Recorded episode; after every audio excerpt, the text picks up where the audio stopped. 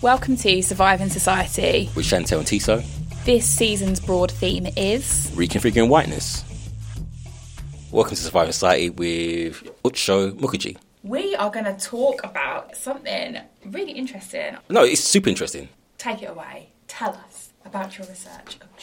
Yes. So my research basically looks into the leisure activities of British Indian children who are growing up in and around London. So I was really interested to find this out because if you look into the kind of time use surveys that have been done with children uh, across Europe and, of course, in the UK, you see that the lag of time that there is between children's end of school hours and their bedtime is increasingly being spent in these structured, paid for leisure activities. And I'll just give you a figure. In 2018 alone, every week, 67 million pounds was spent in structured leisure lesson subscription by both adults and children in the UK. So that gives you a magnitude of the kind of money that is being spent in this kind of thing. So when I was looking into the literature around this, firstly, most of the literature was about looking into the parenting side of it, so it being a very parenting ideology driven practice, and people are talking about class, but they're not talking about race and ethnicity. So most of the things that we know about these children's leisure lessons are based on studies done with white middle class parents, both in the UK and in the US. Mm-hmm.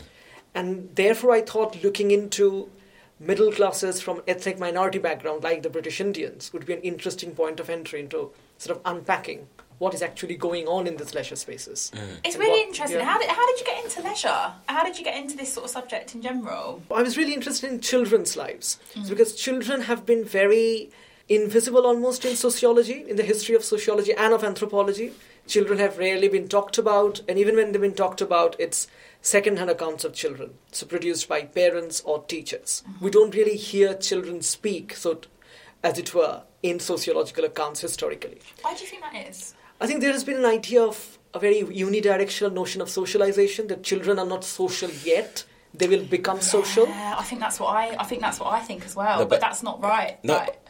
obviously, again, that's a tradition based in Western theory, right? Yes. That children are to be seen and not heard. Like they, they haven't developed that reason. Locke talks about that. The idea that they're not, they haven't got reason yet, so we don't talk to them yet Just leave them. until they become adults, right? Yeah.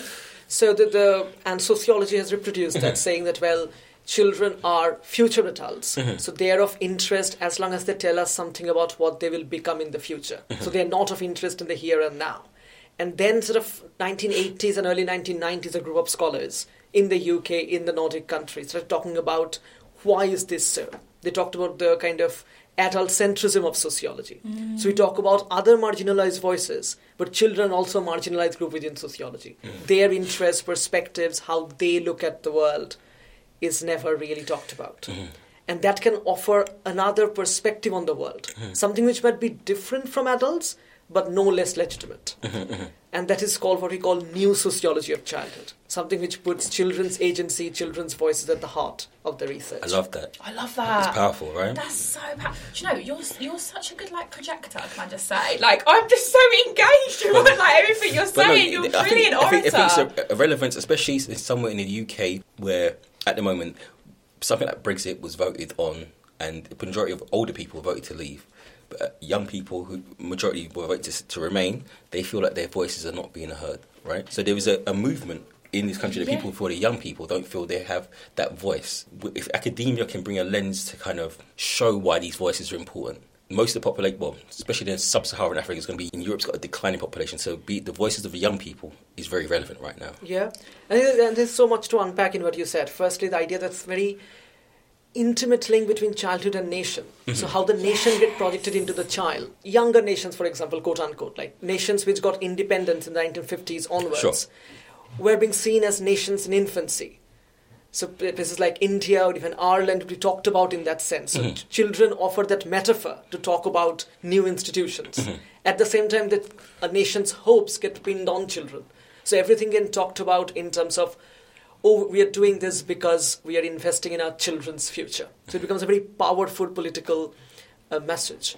And I think it was one of very recently, I guess, I don't know, or last year or so, the historian Niall Ferguson. Oh, Yes, he talked about uh-huh. Milton Keynes, say not Milton Keynes, uh, Lord Maynard Keynes, Yeah. saying that well he was gay, he didn't have children, that's why he didn't care about the kind of policies he talked about. Mm-hmm. So as if having children or or thinking about things with the child in mind makes you a better policymaker. Yeah, and I, I have to have my ha- hold my hands up. I reckon I have been susceptible to that to that sort of discourse as well. But you're right, like we have to challenge that. Yeah, and, and in all of this sort of use of children as metaphors and as political kind of symbols, we don't really know what children feel about this. How do they participate in the social world? This is what I was going to say to you. So, from your research, what does the child who is the subject of all this leisure activity, what becomes of the child? Are they a, are they a thing for me to project all my, I suppose, my desires, my wish for success? It's almost like, I suppose parents do sometimes live vicariously through your child, right? To achieve what I did. And maybe that's part of being a parent. I want my child to do better than I did. I want them to do have this kind of personality. I want them to navigate that social world better than I did because I didn't have the keys to enter that social world. Initially, I would say, "Oh yeah, we don't want we don't want that," but initially, sometimes I think parents do want that. So Yeah, there's, there's not a right or wrong answer. I think it's just And I do talk about in my research in what I call a vicarious fulfillment of their of their own desires. So, and this is particularly sort of interesting when it comes to ethnic minority parents. Mm-hmm. Because I have two sets of parents in my study: one who were born in the UK. Mm-hmm. And grew up in the UK of Indian background, and the others who actually migrated from India in the last, say, two decades and are now British citizens. So, for the first lot of parents who actually grew up in India, or grew up in the UK, their parents worked in factories and manual jobs mm-hmm. and they went to state schools had a very working class upbringing. So there are certain things that they wanted to do they couldn't because their parents either couldn't afford or never had the money or the time. So they couldn't take one of the parents told me that he wanted to be a football player but his father was working on a saturday morning in in his factory and he didn't have a lot of money so he didn't couldn't take him to this uh, Yeah. coaching and so on. So now he makes an extra effort to take his son. So he'd stand sort of, he'd sit in his car at five o'clock, wait, uh, seeing his uh, child sort of uh, have his uh, football training in the cold. But he, he he is happy to do that. He's happy to make his work schedule fit his child's leisure lessons because he wants his child to have all the opportunity that he didn't. And the children are also very aware of that, that the parents have the means to play the leisure market.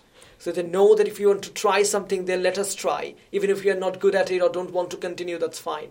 So it's a very kind of neoliberal playing of the leisure market. And this is one of the things I've noticed in my own experience recently. Working class people offering their kids all this opportunity, but the kids don't appreciate it. They think it's normal.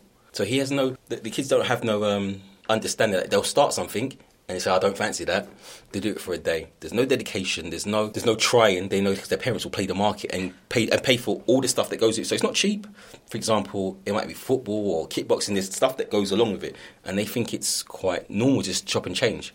Yeah. And this is what no, but what you're saying, T. This is what sort of kills me a little bit, and I get, I get, I have to be a bit more patient, I think, with it because times have changed, but. How disposable leisure seems to be to some kids, and this is just in my like experience in my little world. Like this isn't all like young people, and you're going to tell us about your data, but how disposable things are in life. It's like, oh my god, I would have fucking killed to be able to do that. But like, am I projecting my how I want kids to be grateful onto them. Like, is that unfair, or is it, as you say, this kind of neoliberal sort of thing It's- that we're bringing children into? I, I, they're socialised, right? So they- they have an awareness that they can play the market. For example, my leisure activity, I had no choice. My mum took me to karate. She taught me. I cried. I, I couldn't come home. I just stayed there, and I went next week and the week after and the week after, and it taught me a lesson: dedication, discipline, things that things that you need, right? Yeah. And there's valuable skills, and I suppose that's the whole point of these leisure activities to teach certain skills. And where these things are not apparent at sometimes, like when you're a kid, you don't really see that. But the fact that neoliberalism offers you a way out, it offers you a choice if you have that income. Now, middle class people can play it slightly differently. You've got that income to make that choice. But working class people trying to construct those opportunities for kids, But if they feel that their friends are in the hockey club and they want to go to and they've just started football, it, it creates problems. Yeah.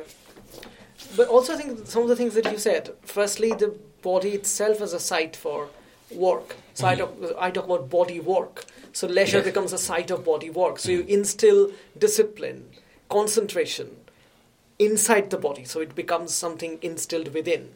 So even the notion of power, if you think about it, mm-hmm. it gets instilled inside rather than outside the body. So it's not something imposed on it, it sort of grows from within. So that idea was very much present. So parents are very aware of that. And they were explicitly talking about this training the body through leisure. And this kind of body training almost gives you that sense of ease and comfort to navigate those social spaces, right? So there's somebody in the US calls about talks about ease as a kind of class disposition. Mm. That it's not being able to eat your food in a certain manner in a space, but what about how everyday that thing is, how nonchalant you are. So how you carry yourself, and that you learn through this kind of bodily training. I think, and like I said, this is a, a, topic we picked up as a body site of work in kind of uh, Lucian Trimble's work. A, this, the body is a site of work, so people train their body, but that body, your body embodies certain values. Yes. And class. and and class. class. and gender and And so gender. on. Yeah, Yeah. So you can navigate certain spaces differently.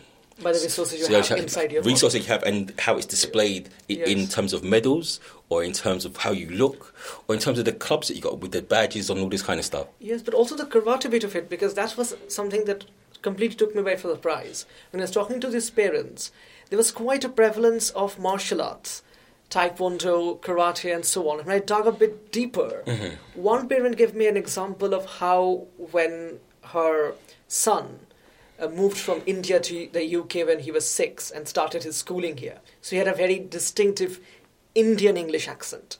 And then he got picked on in school and he was sort of bullied and so on. And this motivated the mother to send him to Taekwondo lesson to be prepared if there's a instance of racism and bullying. So therefore, this investment in bodily training also has that race and ethnicity dimension that came out quite often in terms of uh, uh, body de- defense, sort of learning self-defense. But you see, and, and this is the thing. So when I when I was sent to school, the, the reason why people I started martial arts or boxing was the idea, in its truest sense, self defense. If someone starts on you, you can defend yourself. What I learned is. If you're not that way inclined, doesn't matter how much martial arts or self defense you know, Yeah. you're going to get beaten up because you've learned a technique.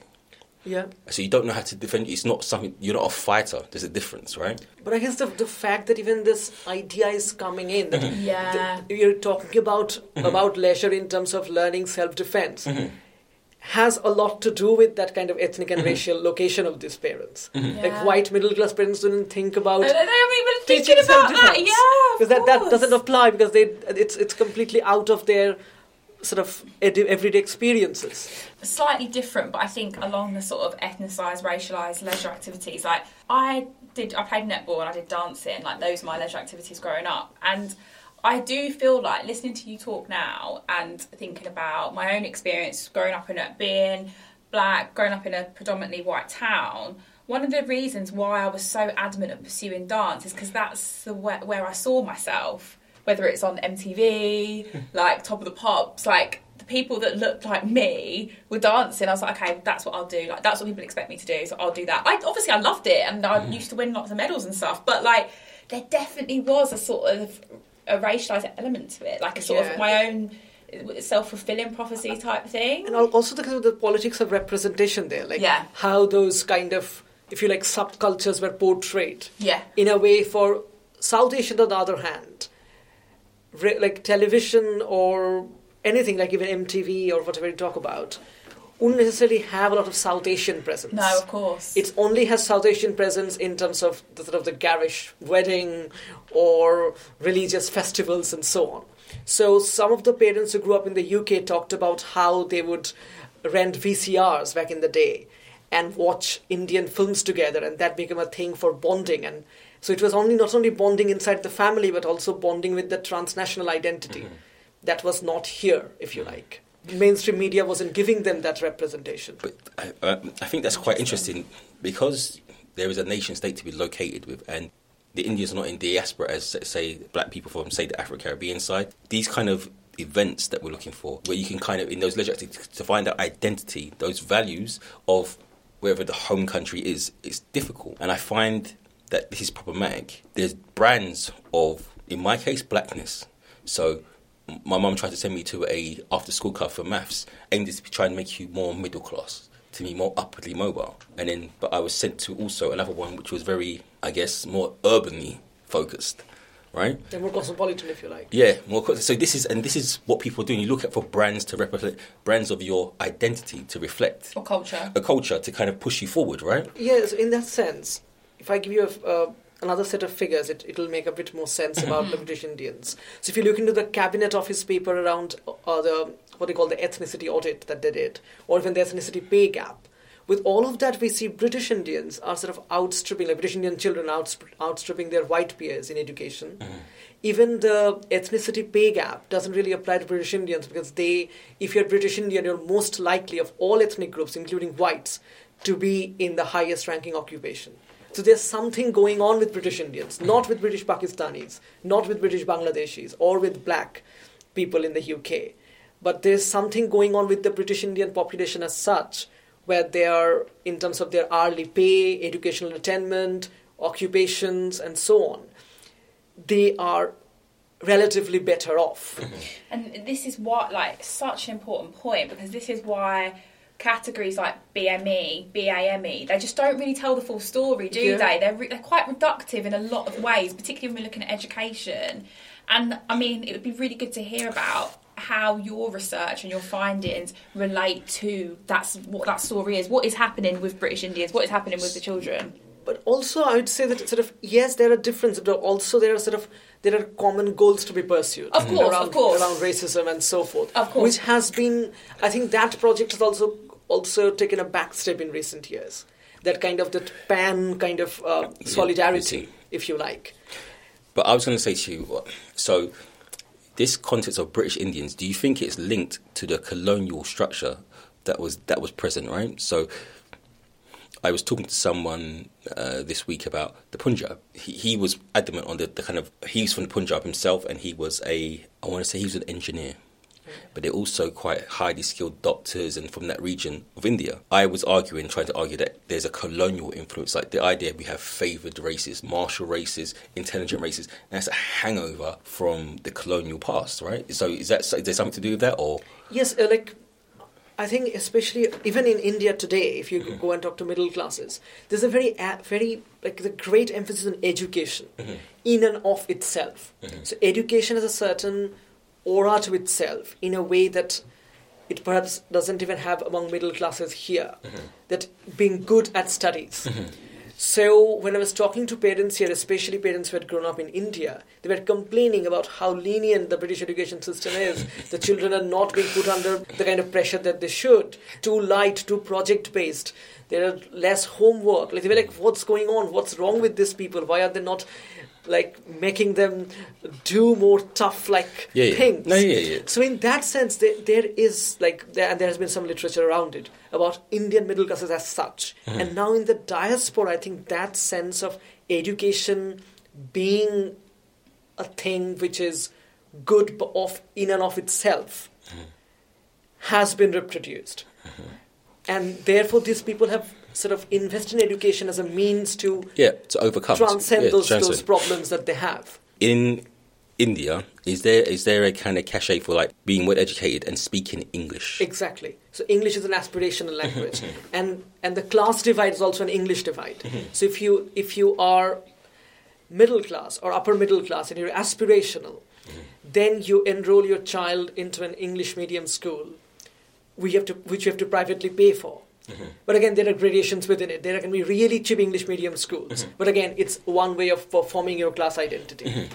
So if you are English educated, chances are that you are from a very middle class stock. And then when it comes to high paying jobs, they expect English education they, because there's no one language that works all across India. English is one that does. So therefore, if, if, you, if you want to be mobile, you want to work anywhere you like in top posts, it all happens in English. English. And working class people then lose out. to lose out. So what I was going to say, the graduation I was trying to think is, so what kind of English is it? is there a premium on UK English versus an American English?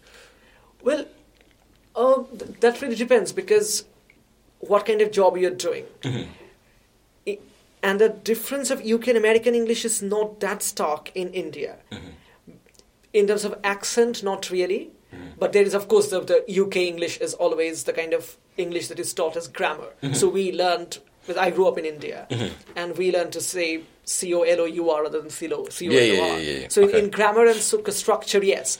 But interestingly, with the accent business, it's where you are working. If you're working in an American kind of um, firm where you're doing the back office work, the outsourced work, they often teach you American accent to work. Wow. Or if you're to, if you're in a call center, because if you're calling your I don't know your heating company or your phone company or whoever, and it goes diverted to India, and someone picks up and gives you a English first name and tries to to kind of talk in an English accent, then they're trained in that accent. So the moment they come out of the of that phone call, they will speak in the way they do. Mm-hmm. And actually, in one of the child that I spoke to, his mother told me that when he faced a bit of racism at school, I shouldn't say bit of racism, it was racism, Yeah, yeah, and yeah. this kind of bullying because of his accent, he has started switching his accent. So at school and with certain people, he speaks in a British accent. At home with his parents, he speaks in an Indian English accent. But, but that's that's a common a common defense strategy to use, right? Yeah. To kind of to fit in to conform, you will lose some of your identity in certain in certain spaces, which is yeah, it's horrendous. It's a horrible thing to go through as a child, right? But I think I think what's important, what's interesting is, like I said, what happens.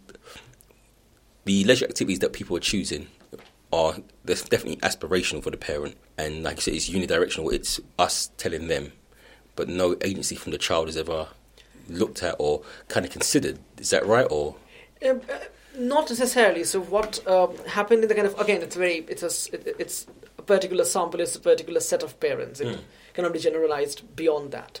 But what I found, what I call them what more negotiated choices. Mm-hmm. So what happens even when parents choose an activity, they don't impose them. So the the mechanism they follow is they shortlist something, either their own choice or they've heard from others, or it's just com- convenient. It happens around the block, whatever it is. So they shortlist it and take the child for a few test lessons mm-hmm. and gives the child that say. So there is that democratization happening within families, which again is a very middle class trend. It has been talked about. don't Middle class people that ask their kids, "What do you want?" all the Yes. time. Honestly, Drives why me is it why is it up so much? Why are you giving them choice? Yeah. Sorry, I know that's No, no, no. I think even like that's so bad. There's so Even much Giddens choice talks all about the it, yeah. but th- I said I said this to someone. I said like. This is this is not a democracy, right? It's a, it's a totalitarian state, and I'm in charge, right? Because I pay for everything. So, what are you gonna do? What what are you gonna do? No, T, we're that we're No, but- out, we're out of we're No, out of but- date with that. But there's a there's also understanding of following orders, right? You don't always get a choice. Maybe, uh, but, but I think this sort of differential kind of treatment that you defer to figures of authority Yeah. is something that middle class parents do not want their children to grow up with. They want their children to be able to sort of talk, sort of talk back, but sort of be able to Challenge. challenge things and earn what is legitimate and that in that sort of way. So this this children are growing up with that sense of confidence. Yeah, that they can negotiate. They are not they they are legitimate actors. Do you know what? Right, that's so true. I I It's see so it. It's so true. But you know what? I think my own working classes. I think. Right? no, what happens to me is I see that and. This kind of this kind of confidence gets cultivated in their schools. If they if Yes. they attend private schools, it's cultivated and cultivated. And so, initially, when you meet them, so if we have a family gathering and some of the kids are from private school, our working class parents would like, well, why are they always speaking? They don't understand Yes. that why this person's so confident or feels like they can talk on on adult in invert in what are these called air quotes Air quotes. in adult situations because they tend to speak up a lot, right? Yeah, no, sort of. I'll give you an example. Sort of, in a dinner table conversation, mm-hmm. they will talk about things like which are very informative. So the children are learning things even in the dinner table. Mm. Not only the manners, but also sort of eating more cosmopolitan food and the food history and all kinds of things get talked about. And then they have this sense of they their voices matter. So mm-hmm. they get asked, "Oh, would you like this? Is it something that would you like to do? If you don't like to do, that's fine. We can drop off." So then, with this confidence, they can use in school, Mm-hmm. and when they use this in school, they're already ahead of others Mm-hmm. in the race. So to be good at school, you need this training which the school doesn't provide, Mm-hmm. but which you need to succeed in school. It's like a um, combination of culture and social capital. Yeah, and uh, yeah, exactly, and and the kind of and the kind of processes through which this this capital get not only um, expended but also how they are performed and how they are sort of exacerbated as they go. Mm-hmm. Yeah. So, can you tell us a little bit about some of your key findings, and in particular, it'd be really interesting if you could sort of distinguish between the the parents that were that had grown up in India and the parents that had grown up in Britain, and sort of the differences and similarities. Like, what what what can you tell us about that? Yeah, so as I was saying, with the UK born parents, because they have themselves experienced a sort of class mobility, if you like. So they have grown up in particular middle, uh, sort of working class circumstances, parents working in manual jobs and so on. And then now they are high earning professionals. They're all uni- so all the parents across the board were university educated. They all had their own homes. They all um, were working as high earning professional either in IT or as management consultants or teachers in that kind of professions. So the their current class locations are broadly similar, but the way they got there are different. And it is this trajectory, if you like. So class not only as a current location, but also as a kind of process, the trajectory. And it's a trajectory which is a bit different for the two groups. So for one group, it's a it's a class mobility. The other is the geographical mobility. So there's the India-born parents grew up in middle-class, English-educated households. So they went to fee-paying English medium schools in India. So they were the privileged kind of middle-class people who already had the kind of resources that they can use to then sort of be global kind of professionals right? So they can mm-hmm. go and work in the us they can some of them did actually. They have worked in japan in us and then decided to settle in uk so they, they have the kind of they are the kind of people whom the uk government want in a sense so they meet the kind of the visa criteria they are people with with certain skills which are in shortage in this country and which are needed so these are the kind of people who are already privileged and then they come and they have the resources to play the market even more and corner those privileges for their children, pass it on. And so that's how wealth and privilege gets stuck, gets frozen. But it's quite interesting you said the thing about visas, right? I was reading an article today about the growth of golden visas. What's that? So where countries are offering, if you've got enough money, to buy a visa to skip all those processes. Oh, in the Caribbean, that isn't it? Latvia, Even Saudi Malta, you can buy a passport with. Mm-hmm. with Yeah. If you have enough money. With, If you have money. your- yes, you, you, get, a- you get a citizenship straight away. so you can you can pay you can pay for citizenship, right? So already, if they're not cornering it that way, if you just have the money, you can skip all that. Yeah, like in the UK, you have investor visa. So if you have lots of money, Two million, isn't it? It's yeah, whatever. Yeah, I'm not sure about the, the Yeah, sum, yeah, but it is million. quite a bit of money. So if you decide to invest in it in the UK with that amount of money, then you get an investor visa, entrepreneur visa Yeah. straight away. You don't have to go through the hurdles. I read that today. It's two million pounds. If you can invest, boom, bless you. And but this is in a globalized economy. This is quite scary because you're you're kind of building in inequality into the system. Well, further into the system. The immigration system is based on that class idea that people who are professionals who already have the kind of money resources that are needed to mm. sort of succeed, if you like, within the UK system mm. are the people who get given visa and get those treatment. And the people who do not have those resources do not get the visa. Mm. Or they cannot come to the UK legally to work because their skills are not in a particular list of the highest skills. So it's only privileged people who do get to come. Hmm. So yeah, and hmm. then the and then the and and and and, and for both, the, I I think for the both group of parents, despite these different trajectories, they all think that they need to take certain steps to make sure that the privileges that they have garnered gets passed on, and if anything, maximized across generation.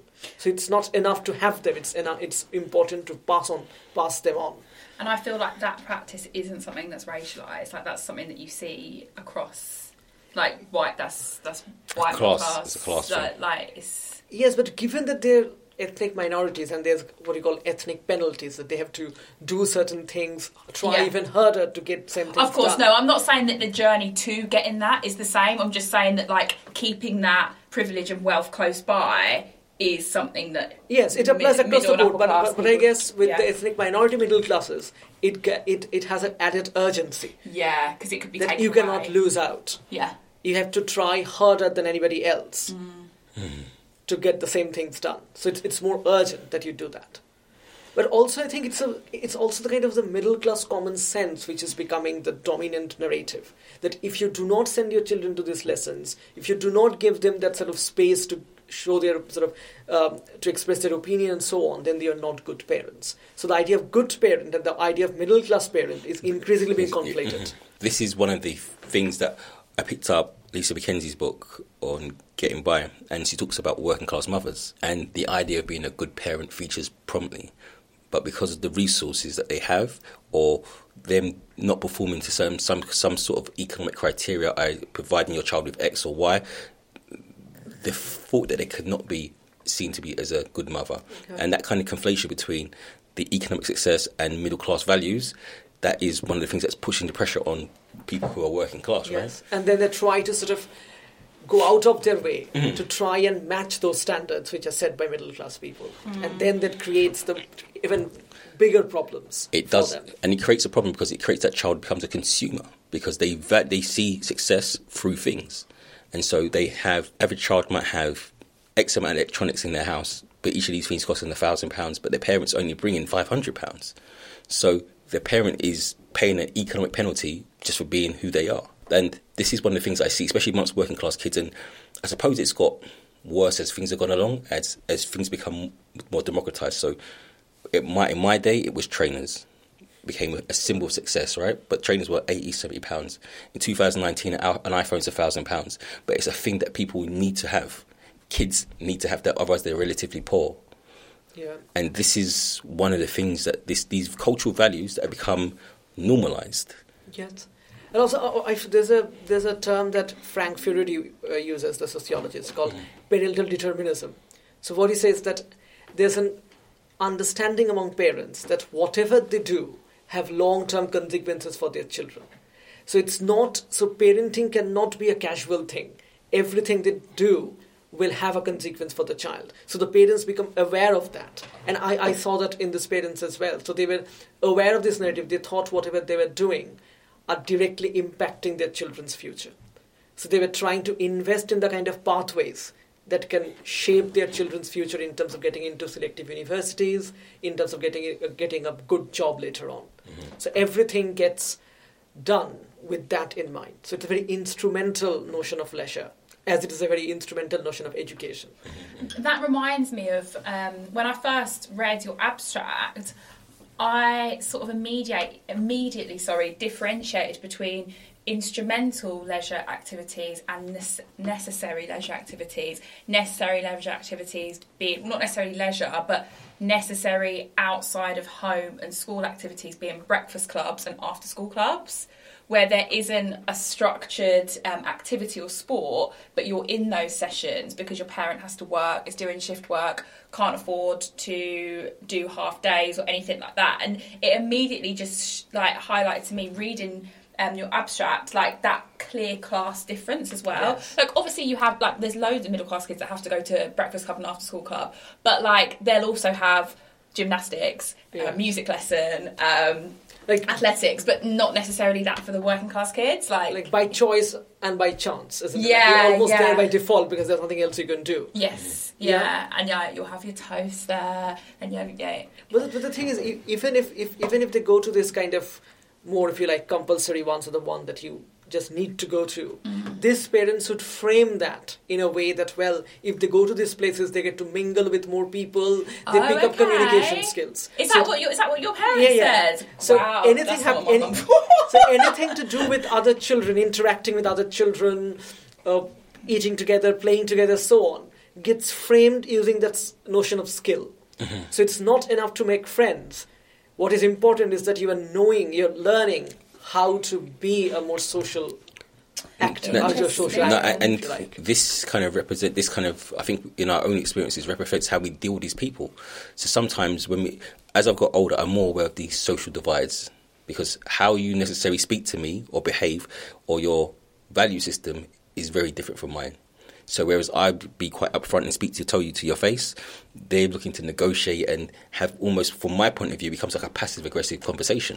But for their point of view, it's a kind of idea of that's how they've been taught Trained, to yeah. trained to negotiate confrontation or or anything like that. And it's a very it's a very strange thing, to, especially now as I've got older. I've come across it more often in in different spaces. So be it the corporate space, in academia, this is how people are trained. I'm trained myself Yes. in my in my own social world how to navigate these kind of places. So Yes, but uh, again, like not directly related, but I'll give you an example of, say, the difference between Indian academia and uh, UK academia in terms of how you do this. Mm-hmm. So in Indian academia, that you'd always call your teachers sir or professor, sir or ma'am. Mm. So there's no first name basis, mm-hmm. and that makes so much difference in the kind of conversation you can have. So it becomes a kind of a deferential relationship. It's a very hierarchical relationship. Mm-hmm. Even if you're friendly, that hierarchy still exists. But by when you are not using those those titles anymore, you are calling them by first name. Mm. That that already collapses the hierarchy in a certain way. It, it it it makes you a bit of more of colleagues than as like supervisor and supervisee or mm-hmm. whatever it is. Mm-hmm. So in that sense, even those cultural constructs of what is how kind of generational relations, if you like, mm-hmm. and that's that's another thing that that I talk about is that when we talk about social identity, we talk about class, race, gender, and so on. We do not talk about generation. How age is a marker of identity. How, of course, children and adults are not um, inhabiting two different social worlds. They're inhabiting the same world, but from different social locations, which are age derived. So, generation, just like gender, gives us an understanding of the relationship between men and women in society. Generation gives an understanding of the adult child and child child relations. So sick. Honestly, this is, So I think this might be my favourite episode. It's so sick. so good. It's so sick. It's so sick. I'm going to use this myself. I'm going to leave here. I'm going to quote you and say it was me. Honestly,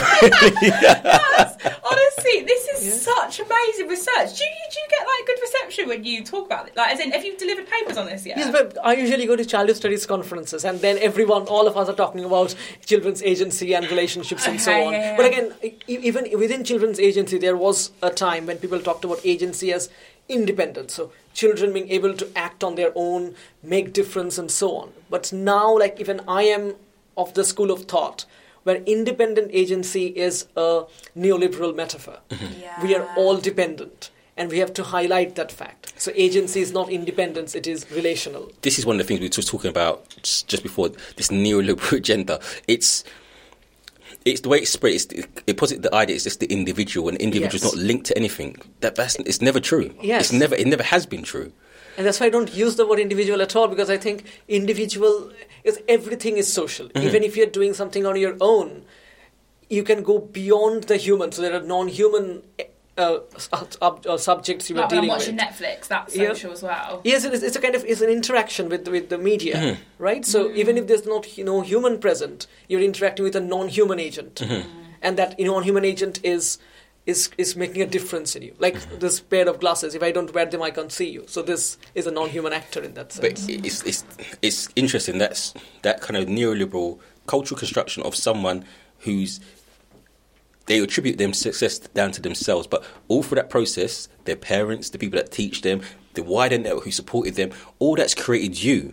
yeah, But you'd you'd hear people say, "I made it on my own."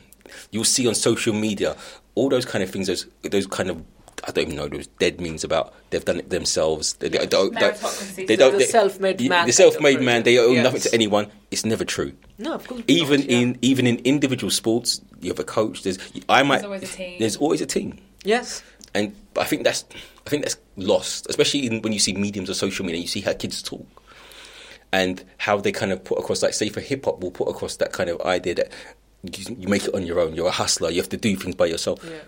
It's, it's not contextualized, and No, but also it's so interesting because um, again, with middle class parenting, middle class children, there has been some uh, discussion about sense of entitlement. Mm-hmm. So how middle class children feel that they're entitled to these Oh, God, things. it pisses me off so much. But at the same time, when we're speaking to this kind of eight-year-old, seven-year-old children, Mm-hmm. and one child I remember told me she is like eight, eight, I guess, Mm-hmm. and she goes to a private school and so on, and she is very privileged. Her mother is a, a doctor in a hospital and father is a management consultant. But she was telling me, you know, I, I feel so lucky I can do all of these things. There are poorer children who cannot, and I feel very lucky. So there is was that sense of There are those kids, yeah. Yes. and you meet, you do meet those kids, and I, and I and I guess that has something to do with the kind of ethnic location in that sense because they don't feel like they're entitled mm-hmm. in the same way that white middle class parent children might. So this brings us on maybe to one of the most interesting parts of your research. So you were talking to us before about how leisure activities outside of school, particularly those that were teaching like skills and stuff, were very much about maintaining, acquiring class privilege. But also you found in the research that there was a sort of ethnicized, racialized sociability that came through as well. Could you talk Yeah. to us a bit about that? Yes, so that happened in two broad ways. One was how these leisure lessons were used as sites for ethnic socialization. So, getting to know about their cultural heritage, however, that's how cultural heritage is defined. And then, sort of trying to develop a positive sense of their ethnic identity. So, that happened in one hand. And the other was experiences with racism. So that also happened in leisure spaces. So, and, and the most interesting part with children was that the use of scatological metaphors in the kind of the racism that they received. So being called poo-faced or like, oh, Asians are smelly and that sort of stuff. So, and in response to those uh, experiences, parents often had a conversation about, about race and racism, about ethnic identity. So those racist encounters in leisure spaces were prompted conversations between children and parents, or even amongst children, about ethnic identity. That's so good to hear because that must be so like therapeutic for the children. Because uh, like, just briefly taking it onto my research, I've done research talking about racism within families. And the pain that it's caused, like particularly like my black participants that never had a space to talk about racism they experience with people that look like them, have had the same experiences as them, is so real, and it's something that I've really tried to grapple with- within my writing. Like, how do I actually talk about how my research in a predominantly white space, having that that lack of connection with someone to talk about these these incidences is so is such a big part of your life as a kid and if you don't have space to talk about that then it does affect your sense of self i think But also, I guess the content of the talk. So, for example, uh, one is a very good example of children dealing it amongst themselves. So, one of the child faced it, like was told that well, whenever uh, Asian children go to the toilet, they always do number two, and they're always smelly, and that kind of very sc- using scatological humor to talk about so to- to have those racist ideas. So what she did, she didn't go to the teacher or to the or, or to her parents. She dealt with herself. She challenged it. How do you know? Where did you get this information from? And sort of putting the other child, who was a white child, on the back foot. And then she sort of uh, drew upon her network in the school, so other Asian children. And then they, and she's like eight, eight, I guess. And then What take that on, and take that on. So in that sense, that she does, doesn't even, and then she went and complained to the teacher at the end, but she dealt with it on the spot. So in that sense, those things are hap- those kind of conversations amongst children are happening. But I feel like that's a class thing as well a little Yes. bit like because yeah Having the eight confidence years to old, go- yeah. understanding like how to But like I said, it's, it's just. that's, but I guess it's, it's how you're socialised, right? So in Again, s- those the, the point we're making about they're used to their voice voices being be heard. So in, in, in our context, I, that would end up in a, into a fight. Yeah. How my parents taught me how to. If someone bullies you, you hit them. You stand up to them. But also being as a girl, it might be a gendered thing as well. yes Mm-hmm. I, but you see, this is the thing. So my parents, when they told my mums and her sisters, if someone bullies you in that context, you fight them, girl or boy. I, I- See, Gender. but see in my see in my research, particularly the women, like you suppress that shit. You Really? suppress Yes. it. You don't deal with it. You talk about it with me when you're 30 years old in a research in a research interview. You know what I mean? Like that is so. It's so horrible and sad, like, and I wish I, I wish children did, I just didn't have to deal with. it. I wish adults didn't have to deal with it. But the fact that that eight-year-old was able to do that, that is, it's. it's but also the kind of the parents who grew up in the UK. One of the parents I remember told me about when he was growing up, and he was growing up in a kind of just outside London. And again, he faced racism routinely in school Mm-hmm. playgrounds. So this idea of this sort of romanticized idea of childhood nostalgia wasn't really there for these people. Exactly. because childhood was not that trauma of bullying, of But- racism. Exactly. But, but but I had this argument with one of the, my older people. Like I said, you're not remembering how you how it was when you were growing up. You remember the good times, right? But you don't remember being a child and being. You don't have a sense that you're depressed, but you know that people are bullying you. Don't want to go to school. You don't want to walk past certain people because there's fear, there's intimidation, all those things that happen when you're a kid. And also with the acquiescence of teachers in center, like sort of the teachers would stand like a few meters away but wouldn't intervene. Oh, don't get me started. Honestly, So the, the stories I've got about teachers, honestly, Yeah. like the complicity, the the lack of support to black and brown kids in schools, like And this was like 1980s, so Yeah. it was Yeah. particularly difficult time. But then, so this parents, we again we hear in the media and everywhere that well, children should go out and play. Childhood is all about unstructured play in the wild, whatever it is. for who? Who Exactly. It's coded as white. Exactly. It's coded as white. So yeah. this people's idea of playground was that going to the swing and then being uh, called racist names or being cornered in the playground. So they don't have that kind of rosy childhood memories of playground culture. Mm-hmm. So in that sense, so this this parent was telling me about this incident and then said, "Well, my parents were dealing with so much already, so I didn't bring it up to them. What I did, I told my cousins who were a bit older." And then the oh. cousins would all group together and go to school and come back from school as a group so that they can be protected. But this is but this, this is the thing. Like again, I I've asked parents about this from uh, like the Windrush generation. So my mum and her. And one of the key things is they all went to school together. Yeah. They all went to school together, and if someone came home by themselves, they all got in trouble because you all meant to go and come home together. Depending on what, it doesn't matter what age you were. So some of my older cousins would be upset that they they wanted to go out, but they had to come home with all the others. But the idea that you you work as a group to confront racism, But also, I think the sense of kinship, because at Yeah. least in India or like in, even in the diaspora, cousins are not just cousins; they are called brothers and sisters. so they, you actually call your cousin brother, like which is not the case here, I guess. So you call them both brothers and sisters, and the relationship is of siblings Oh, this first. is making me a bit emotional. no, It's, ma- it's, it's making me a bit emotional. Sorry. but I, like for me, It's, uh, that's how we see my cousins. I see that they're, they're, Exactly. they're, they're close. It's close. Like they're almost like sisters or brothers to me. Yeah. Right? So I don't know. Is that some? I'm quite scared. Is that something we might lose as things go forward, as we become more assimilated into this middle class culture, which is more atomized, more individualistic?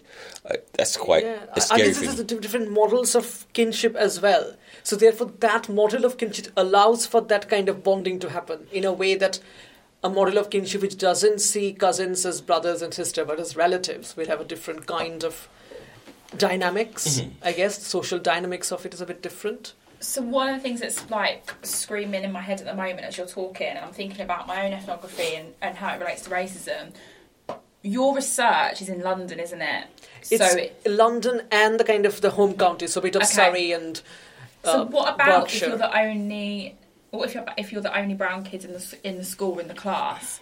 Like, how do you access that ethnicized sociable sociability, that um, sense of belonging? Like, does that happen? Is it that your parents will drive you somewhere that there's going to be people from a similar background to you? Like, how did how did that work, or did that come up at all? It did not come up because of the of the of the of the places Space. that they lived. Okay. So because these were places because London is already so diverse, and even Yes. kind of the peripheries of London. So even the, like the the posh neighborhoods of Surrey or whatever.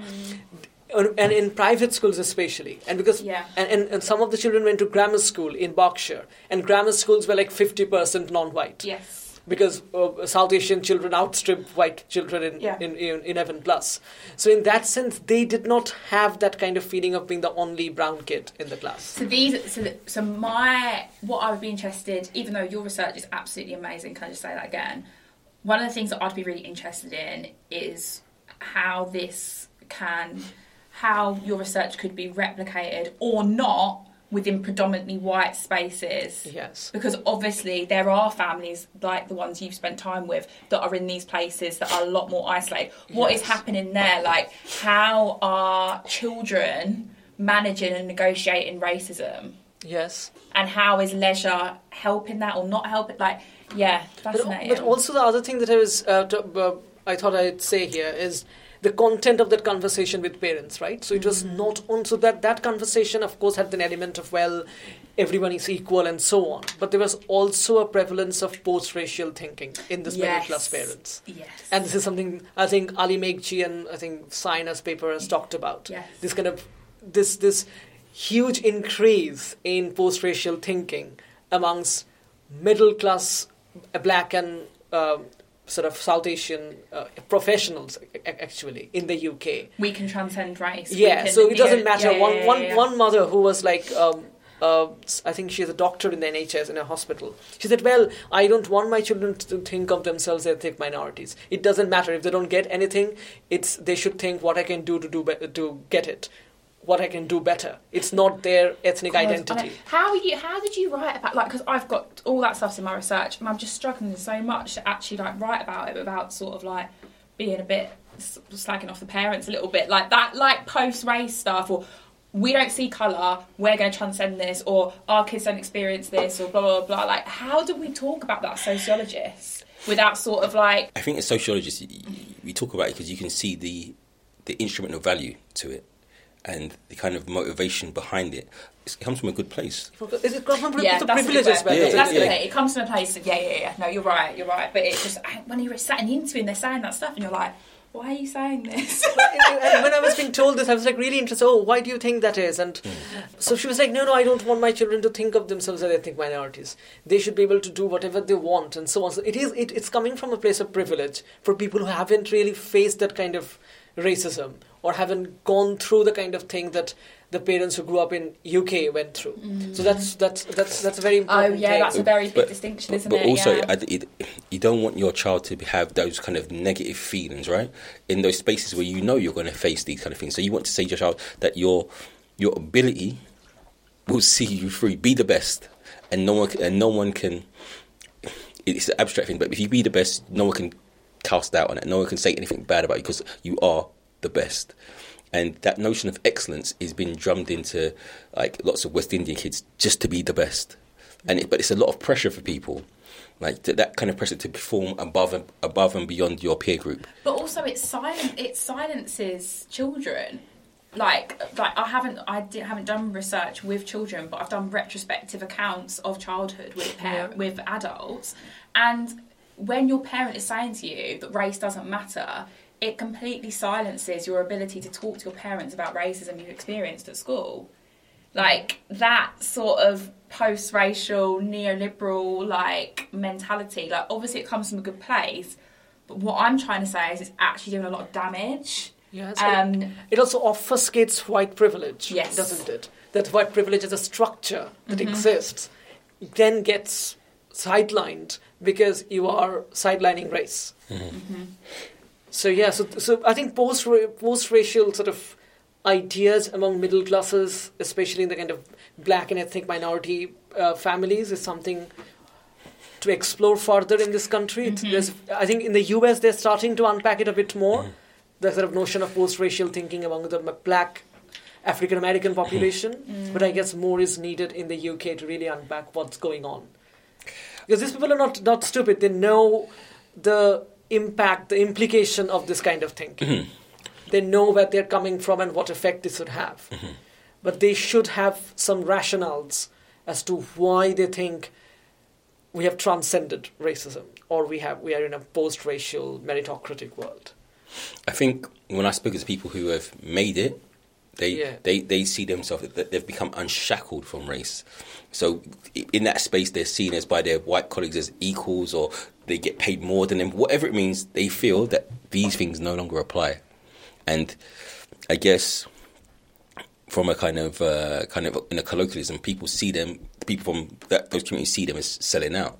You've lost touch with your community who made you who you are. I guess they would have a different version. The people have made it, they've said they've used those parts of their community to make them a success. I guess it's quite similar to the notion of sort of making it as a working class person, so social mobility. Mm-hmm. That uh, working class is an identity that you need to leave to mm-hmm. make it. Mm-hmm. So it's not something to be proud of. Th- th- that is why social mobility is such a problematic concept because it means that it is an inadequate place, and then you reach the adequate place, which is middle class, and then you make it.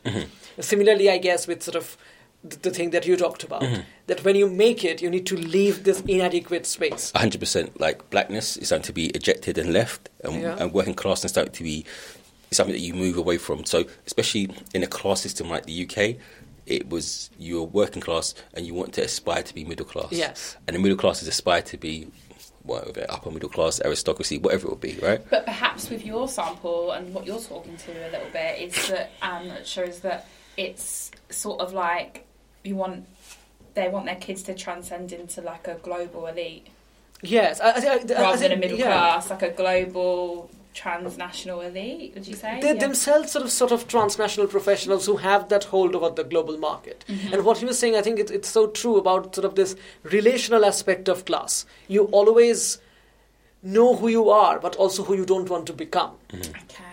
So it's not only about who you want to become, and also what you don't want to become. And I think that sort of relational aspect of class process really came through.